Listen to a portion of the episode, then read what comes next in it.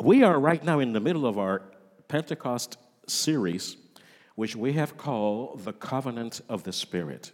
That is why you see the, the umbrellas, symbolism of protection, symbolism of God's covering over us. And, and some families took them home and they did some beautiful creations. We have some here, down here. And it's beautiful when the entire congregation gets involved in teaching symbolically the scripture.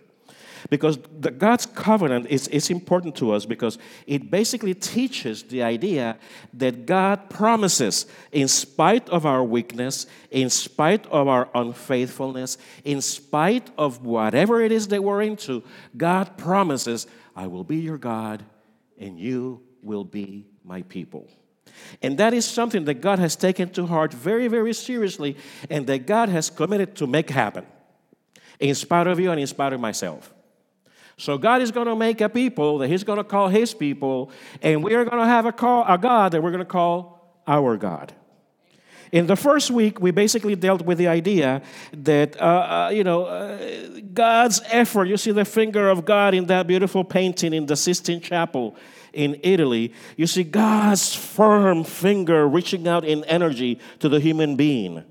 Because God's effort has been and is directed, dedicated to bring wellness to God's creation, including God's people. And God's motivation there was so, of such manner that God created a people called the church. And that God is going to embody, is going to inhabit, is going to live within that people, that church, in a very mysterious and yet full of grace. Last week, I told you I was going to step in some toes not today. Today we bring the balm of Gilead. And we did so because the Spirit of truth leads us to all truth, and we don't always like all truth. We like our domesticated, our, you know, uh, fit to, to customize our truth.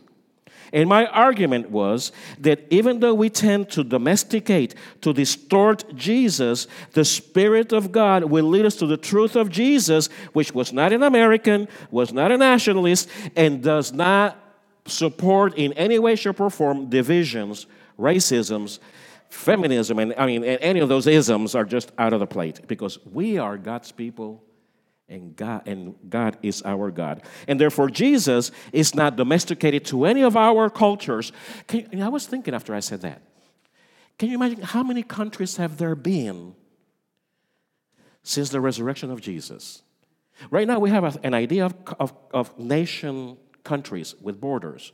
Back then there were borders, but there were Italy, for example, had over a hundred and plus nation states. Remember, so they were divided. So, how many kingdoms have been risen? How many kingdoms have fallen in the last 2,000, 2,000 years? And yet, the church of Jesus Christ remains throughout all that up and down. Because Jesus Christ is Lord of all that is, that was, and is to come. Today, I would like to share a little bit about the idea of unity in the Holy Spirit. Unity is very difficult. Unity is so difficult that it needs to be intentional. It is so difficult that God decided to send God's own Spirit to make it happen. Because we just can't make it happen. The song we just sang, make us one, it is the biblical approach of, the, of unity. It is not that we are so good and so together that we can come in unity. No, it is the Spirit of God that is sent to dwell in us that moves us to declare it and to practice in the community of the saints in the church. And that is a sign of God's love and God's power. I don't, let me see in the worship guide. Let me give you the references for that scripture. It is, it is Ephesians, Ephesians chapter 4, verses 1 through 8, and that was combined with Philippians chapter 2, verses 1 through 4.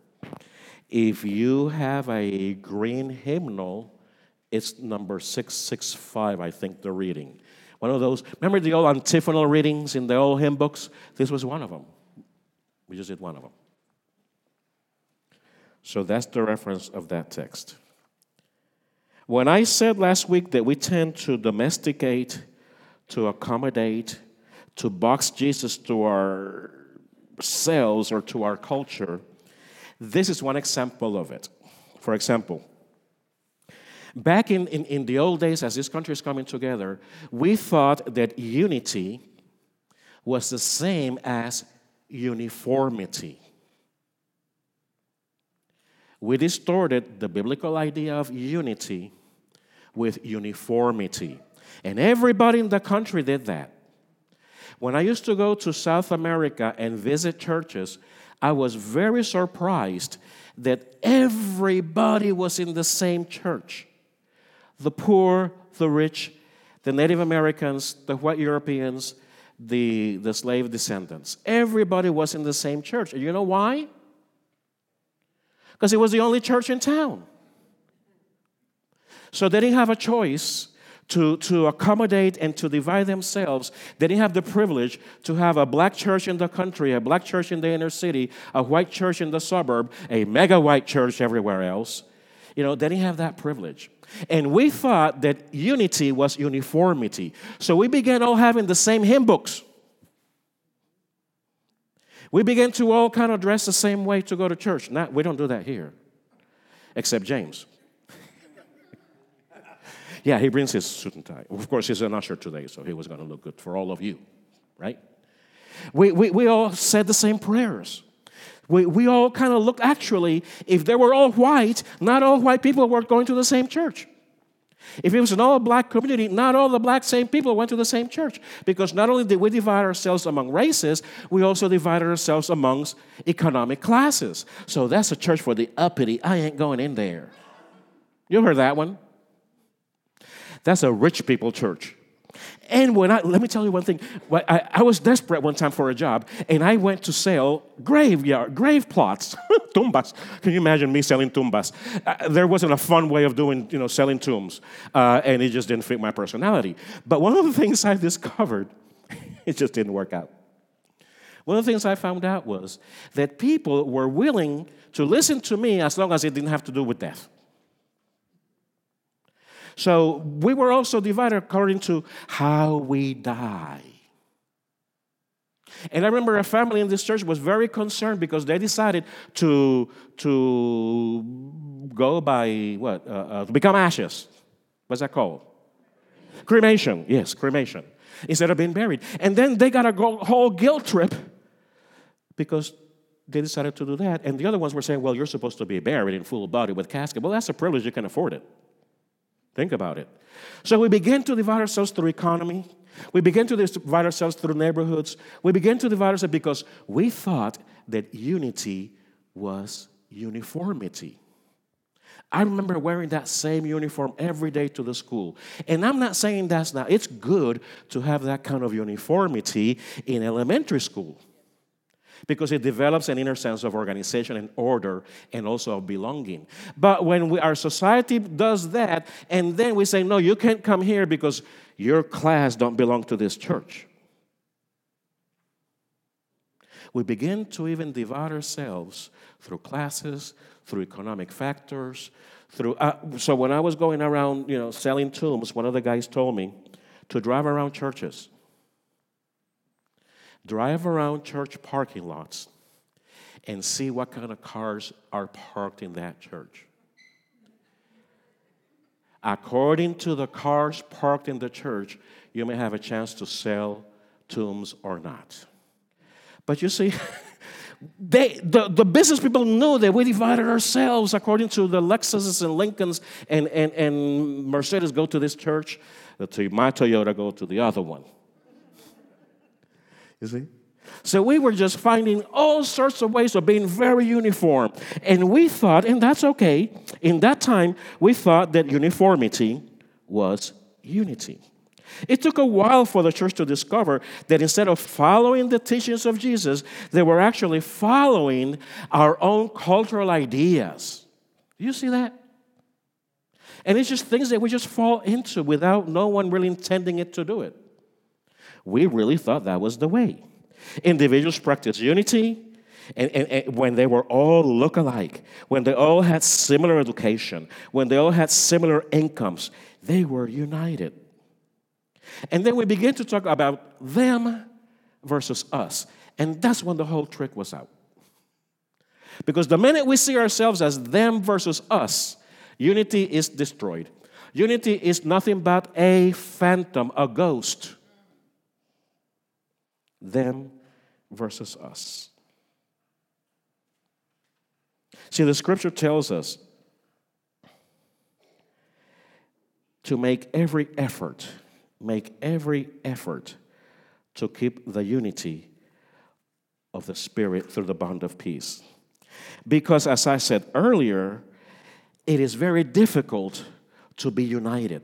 It needs to be an intentional effort. It needs to be something that we as a church want to do, and we as a community are willing to pay the price.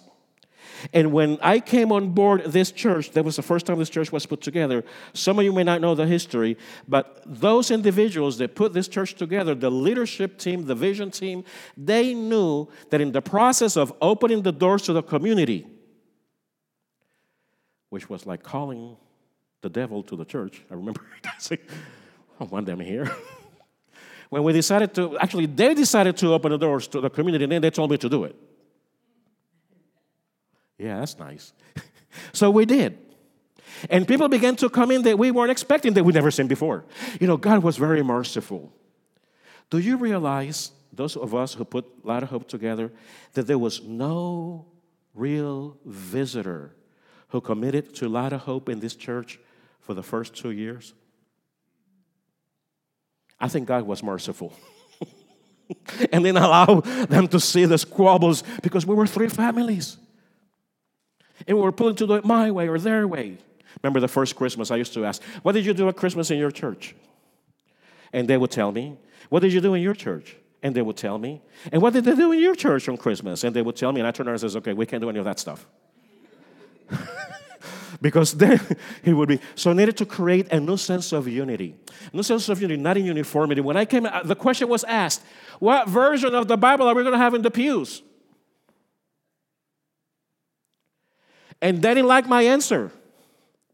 Because my answer, Dr. Reverend, was the one you like best. What? No. We're supposed to all have the same version. Why? Miss Linda likes King James. That's Chinese to me. Might as well. So we have the freedom to have unity in the Word of God, but each one of us will listen to it as our hearts is able to understand it. That's why I encourage diversity of scripture reading. That's why I encourage diversity of hymns. We have a hymn book in front of you or somewhere under your chairs, which is a symbol, right? That's what I'm coming down to be. It's a symbol because we don't use them. Because we use five or six hymnals. They love me for that. So we get from a whole plethora of different places. So unity is no longer uniformity. We celebrate diversity in this church by coming together, by being teachable and unafraid of one another.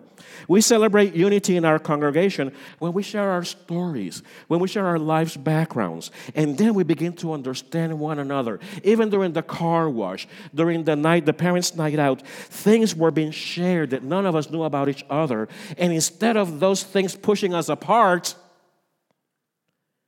they brought us together. Because as one of the observations that was made, we are both, the two ladies here were both human. The church celebrates diversity and, and, and celebrates uni, unity in Christ when we become one in purpose and one in mission. And our one purpose is to, is to, to, to grow the church with disciples of Jesus Christ. They would not want to be sitting down bench warmers, but they would want to wreak havoc in this community for God's glory. So we invite you have an idea, you have something in your heart that you would like to bring to the community, to the church, talk to us about it. Talk to us about it. We celebrate unity and diversity in our church when we offer our respects to one another and when we treat one another in the spirit of servanthood. When we don't think of ourselves better than the other ones. I was Baptist. Well, I wasn't. Thank God, no. People think that because I come from Puerto Rico, I was Catholic at one time. I don't know a relative of mine who was or is. Interesting, huh? Breaks the, breaks the stereotype. The church celebrates diversity through unity when we have what's called sacrificial love. We read it when we said, bear one another in love. When I have to take that second breath privately and come out and greet you with my love and open arms, it's genuine but it's sacrificial. And we all do it when one attitude of service, and when we check our egos and our personal agendas and we put them away. The church celebrates diversity when we embrace others who are stranger than even ourselves. Because we need to pretend that we have it all together. The only one that has it all together is Jesus. And He even keeps us together as much as God's grace allows it. Unity is difficult and it needs to be done intentional. It is so difficult that God sent God's Spirit to move us to declare it, to practice it in the community of the saints, the church. It is a sign of God's love and the sign to the world that we belong to Jesus. The Lord's Prayer, which we will do after I finish this prayer, is not the Lord's Prayer, but okay, tradition, okay. The Lord's Prayer is found in John 17. And Jesus says the following Let us pray with Jesus. My prayer for all of them, all of us, is that they will be one. Like you, O Father, and I are one. Then the world will know that you sent me and will understand that you love them as much as you love me. Let's continue in prayer. O oh God, we are one with you. You have made us one with you. You have taught us that if we are open to one another, you dwell in us. Help us to preserve this openness and to fight it, fight for it with all our hearts. Help us to realize that there can be no understanding where there is no where there is mutual rejection. Oh God, in accepting one another wholeheartedly, fully and completely, we also accept you and we thank you that we can even adore you. And we love you for your whole being because our being is in your being. Our spirit is rooted with your spirit. Fill us with the love of your Spirit and let us be bound together with love as we go in our such diverse ways. Unite us in this spirit so that the world will see that you are our Lord and make us your witness to the ultimate reality that is love. Love has overcome Love is victorious. Through Christ we pray, saying the prayer that Jesus taught us to say Our Father, who art in heaven, hallowed be thy name. Thy kingdom come, thy will be done, earth as it is in heaven. We'll do that one now. Give us this our daily bread, and forgive us our debts as we forgive our debtors and lead us not into temptation, but deliver us from evil. For thine is the kingdom and the power and the glory forever. Amen.